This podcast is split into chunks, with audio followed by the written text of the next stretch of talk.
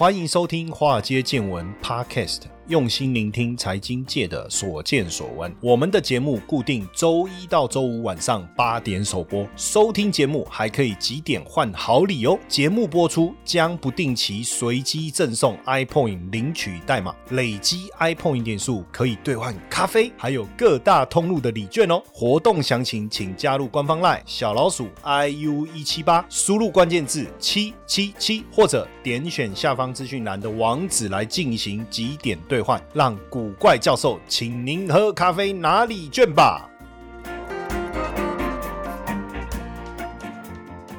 股票市场千奇百怪，见怪不怪。大家好，我是古怪教授谢承彦。好，首先欢迎大家收听我们的华尔街见闻了哈。那我们现在粉丝人数呢，即将冲破十万人哦，也请大家再多多帮忙。分享出去，让更多人听到我们的声音哈。当然，有些人认识我的，不认识我了哈。如果不认识我的人呢，你就要记得我的名言：你不认识我，不是我的错，是你没有看电视。但是我就没有看电视啊，没关系，那你总应该有在听 podcast 吧？哈，所以记得听我们的节目，好不好？好，那我们来聊一聊这个，因为最近我堂弟。哦，结婚从菲律宾回来，我蛮有感触的哈，因为那时候他住彰化嘛，小时候也不爱念书。那当然，这个我的叔叔哦，他爸爸，我叔叔就他爸爸，哎，对，没错，就把他送去念军校，也也没什么不好。对不对？哦，到当职业军人，那时候我就跟他聊天，说：“哎，那你那其实他小时候就很喜欢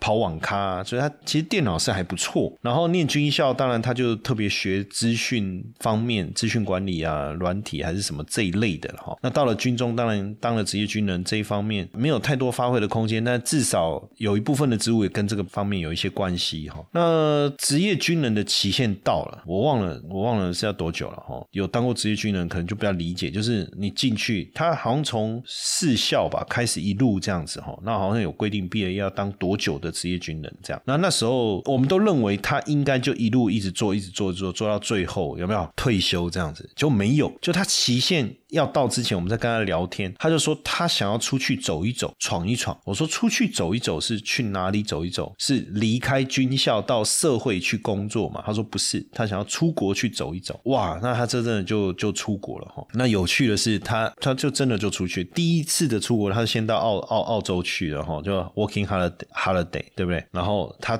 回来以后，哇，他的那个那个整个规划就就几乎就，我觉得他就笃定，他就是要出出去了，所以。后来他就他我们就问他说去哪里？他说他要去菲律宾。那为什么他要去菲律宾？他说因为那个地方，因为他就想要学英文。他说他去澳洲以后，他觉得英文很重要，他想要学英文。然后说他去菲律宾，他觉得去那边学英文也是讲英文，然后但是去那边学英文的成本比较低。其实他也蛮猛的哈，我不知道跟受过军人的训练有没有关系。因为对我们来讲，菲律宾好像蛮危险的哈。也许我们有错误的认知啦哈，因为毕竟没有真的过去，而且不是也是排华嘛，什么之类的。然后他就去了，去。到那边呢，因为菲律宾有开放线上博弈嘛，哈，那他的专业，哎，没想到在那边刚好找到一份工作，就是台湾台商在那个地方经营这个线上博弈这样子，这那绝对不是那个，我最近看部电影也是，就他那个那个韩国片嘛，就骗了一堆工程师到越南去当那个博弈工程师，然后殴打他们什么什么的。我说哦，还好我堂弟去的不是这种公司，他是真的不错，然后在那边收入也不错。后来我才知道，哇。他在那边越月薪一个月多少？你知道吗？十八万台币，在菲律宾一个月月薪十八万台币。他自己讲啊，他说他那时候职业军人退伍的时候，一个月好像可以已经是不是？我不知道我们记错了哈。如果记错，大家不要责怪我哈。就是我记得好像四万多吧。那我们都觉得不错嘛，对不对？其实算是不错了哈。那当然也没有说他想要赚很多，他只是为了学英文到那边啊，有这份工作，然后因缘际会，他可能也比较耐操嘛。职业军人出来，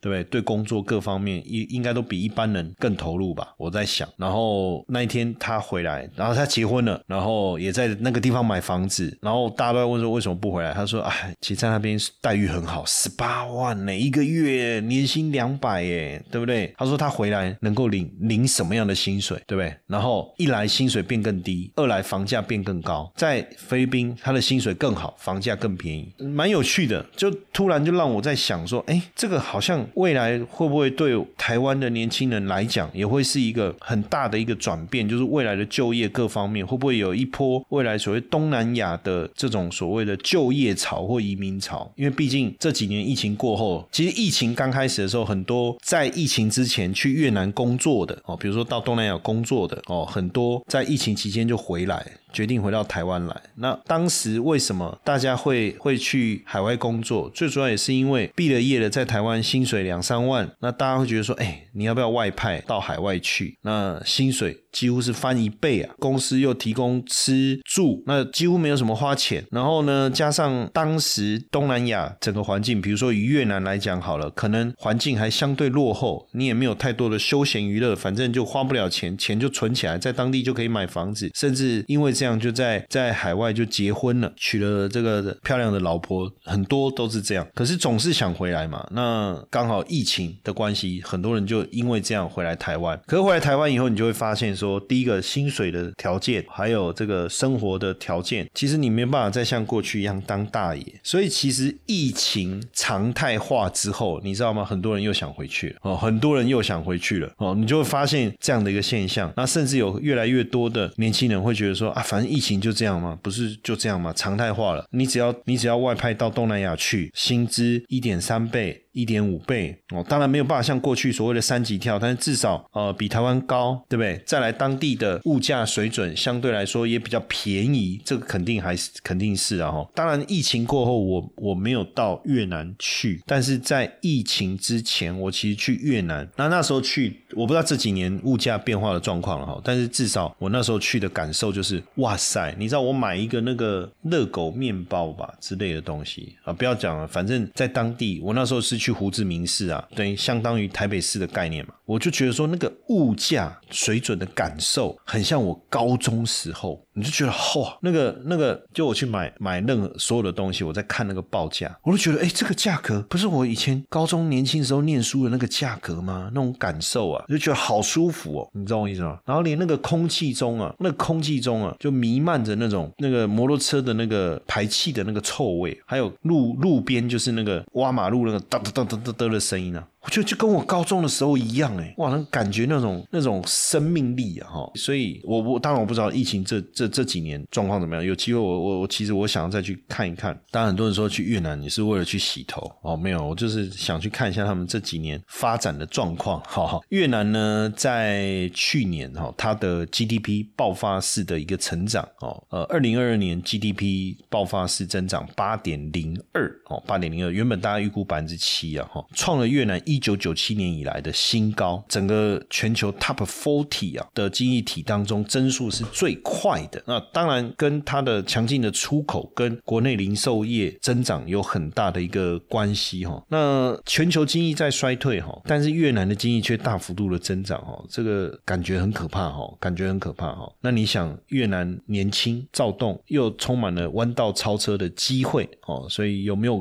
有没有可能哈？那当然看起来有的人会觉得说，哎，会不会是假象哦？可是确实，包含连今年 GDP 的预估都都高达六点五。哦，都高达六点五。那当然，我们就去观察为什么整个产业都往越南移动。我们就先来聊这个笔电的供应链哦，因为笔电供应链是最被动的，这是一个最被动的产业哈。可是看起来，这个越南的 GDP 这么亮眼成绩的背后哈，最主要除了这个之前我们在讲一个，像那个大家应该有人有听过那个疯狂技师詹姆士嘛哈，因为我跟他也很蛮好的，然后就听他。讲一个故事哦，他说在越南那时候疫情都还很严重的时候，那我们是只要有一个人确诊，对不对？那那个大家是不是就停停班停课嘛？那时候啊，严重的时候是这样。那一个人确诊嘛，哦啊，大部分都没事嘛，哦。那在越南，因为他们早就已经不管这件事情，哦，所以传染的速度就很快嘛，哦，与病毒共存的概念。然后呢，结果全公司他说就一整个工厂就一个人没有确诊，哈，然后就叫那个没有确诊的人回家，然后所有确诊的人留下来继续工作。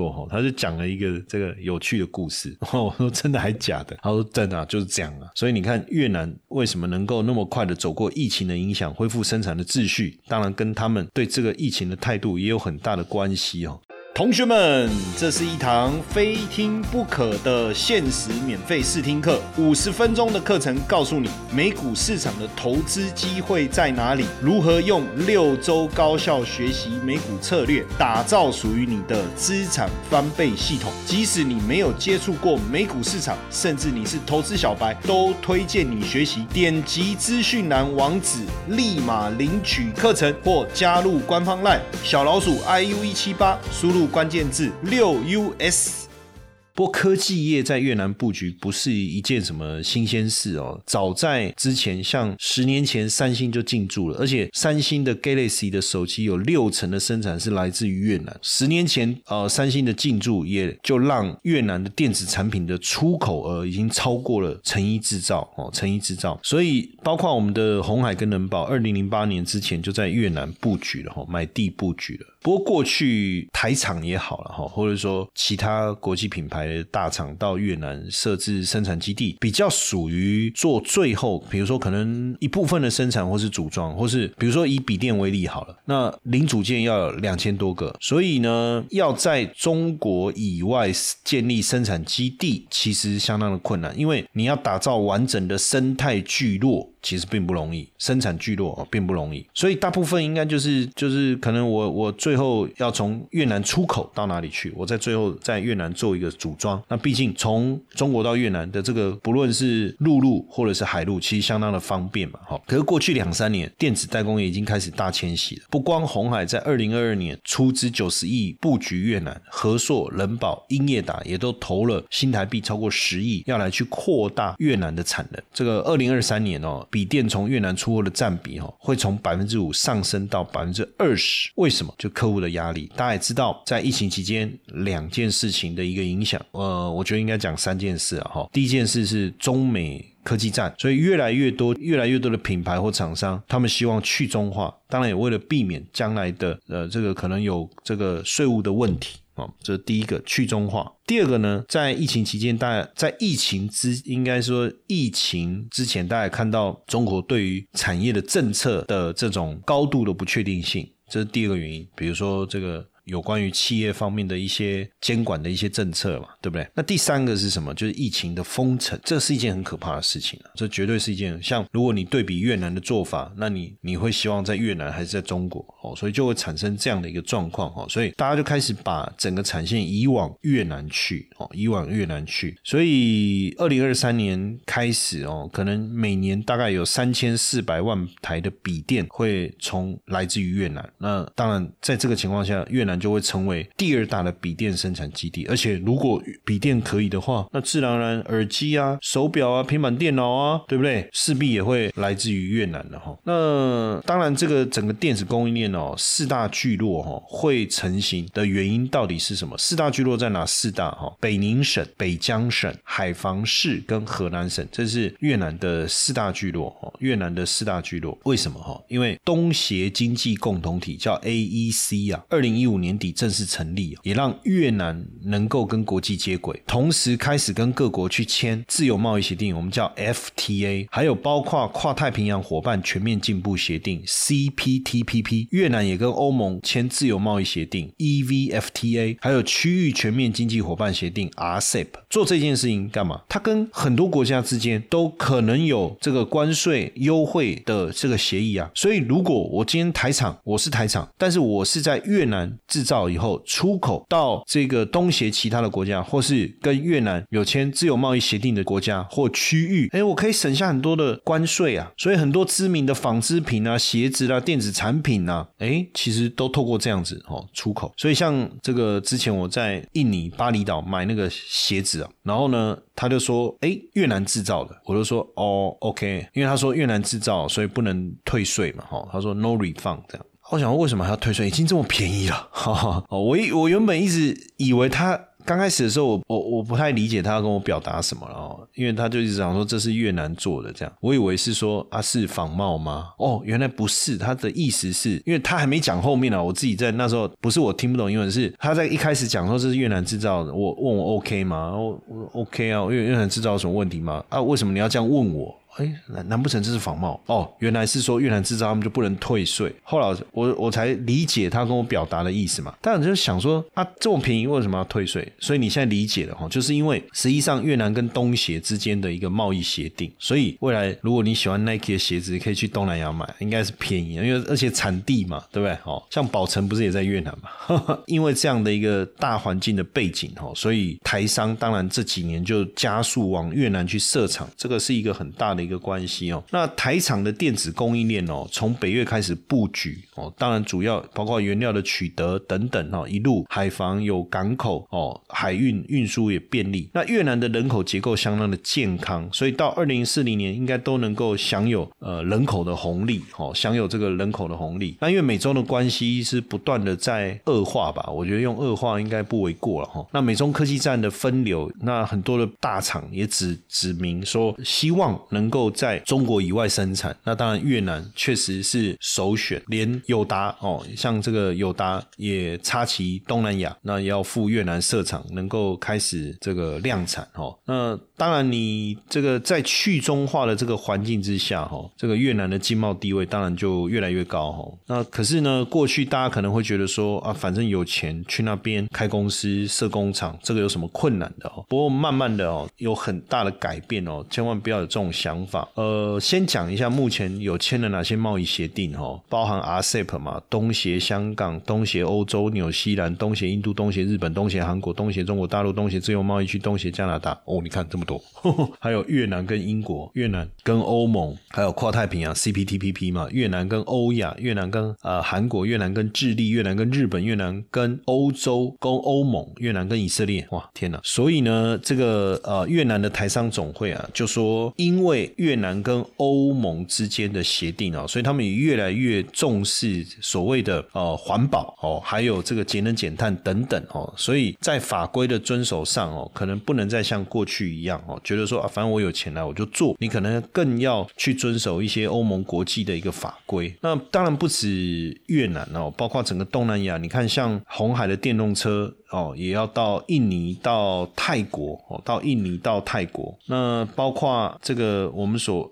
当然，呃，台商啊，往印度、往印尼、往越南走。最主要当然还是东协的人口红利啦，哦，相对便宜的技术劳工，还有广大的消费力，还有整个市场腹地，我觉得都有很大的关系，哦，都有很大的关系。所以在这当中，越南之外，哦，我们也可以来看一下印尼，哈，那印尼地大物博，人口多哦，其实台商在这边耕耘也大概也也五十年了，哈。印尼是东南亚面积最大的国家，包含了一万七千多个岛屿。这么多个岛屿，一万七千多个，然后天然资源非常的丰富，天然气、石油、铜铝、棕榈油等等，哈，也都帮这个印尼赚了大量的一个外汇，哈。那因为二零一一年那时候的印尼总统苏西洛，哦，当时他们把产业发展当中有一大部分的重点放在资通讯产业，确实也给台商啊带来很大的一个机会，哈。而且当时他们也非常鼓励外商的一个投资，加上对于教育中产阶级抬头，哦。对教育的一个投入哦，也让印尼有一些比较大的一个发展。那因为印尼政府的目标呢，在二零三零年之前要成为全球第十大的经济体。那目前是东南亚外国投资排排名第二的国家哦，排名第二国家。他们希望呃，印尼希望提高电子制造啦、汽车啦、纺织啊、食品的技术的位阶。那也聚焦物联网、人工智慧、穿戴装置、机器人等等产业的一个发展。甚至在二零二一年哦，他们颁布了一个投资与业务领域的总统令哦，把外商的投资制度改用正面投资清单、正面投资清单，然后减少这个各类的限制性的条件哦，所以算是呃相当开放哦。当然，过去很多台商闯荡印尼，其实到了陌生的环境，早期遇到了比较多的一些风险啊，比如说行政效率的问题、政经变数的问题哦，然后工资成本的问题，还有异地。投资，的可能很容易被骗吧。再来就是品牌的这个定位不明哦。但是呢，慢慢的，我觉得在这失败的过程中会累积那个经验嘛。我就讲一个那个南桥的故事哦。南桥那时候到这个泰国，那到了泰国想说，呃，在当地嘛，因为工资便宜嘛，啊，做完以后再卖回来这个市场哦。但是整个策略也是错误了，因为他们本来想说回销到台湾哦，后来变成哎奇怪，那那东协市场这么大，为什么不干脆呃做在地的市场哦？可是没想到泰国人当然接受泰文，接受英文，但是就是不接受包装上面有中文。然后当然在这个过程中，他们做了非常多的转变哦，包括包装的改变以英文为主哦，然后口味的转变，总算让这个泰南桥就南桥在泰国哈，到第七年转亏为盈。所以这过程其实也是需要做很多努力的哦，包括红泉哦，红泉现在东南亚的营收也频频创了新高。红泉也也说啊为什么东南亚的成长非常强劲，他们现在印尼就有两条无菌饮料的产线哦，目前，然后那东南亚的市场的占比目前也是占他们营收当中比重非常非常的高哦，非常非常高，占比已经来到三十四趴了，反而台湾的占比是降到三三十几趴哦，那中国的占比也下降，都掉到东南亚之后了哈。那当然，东南亚的优势，人口红利，年轻劳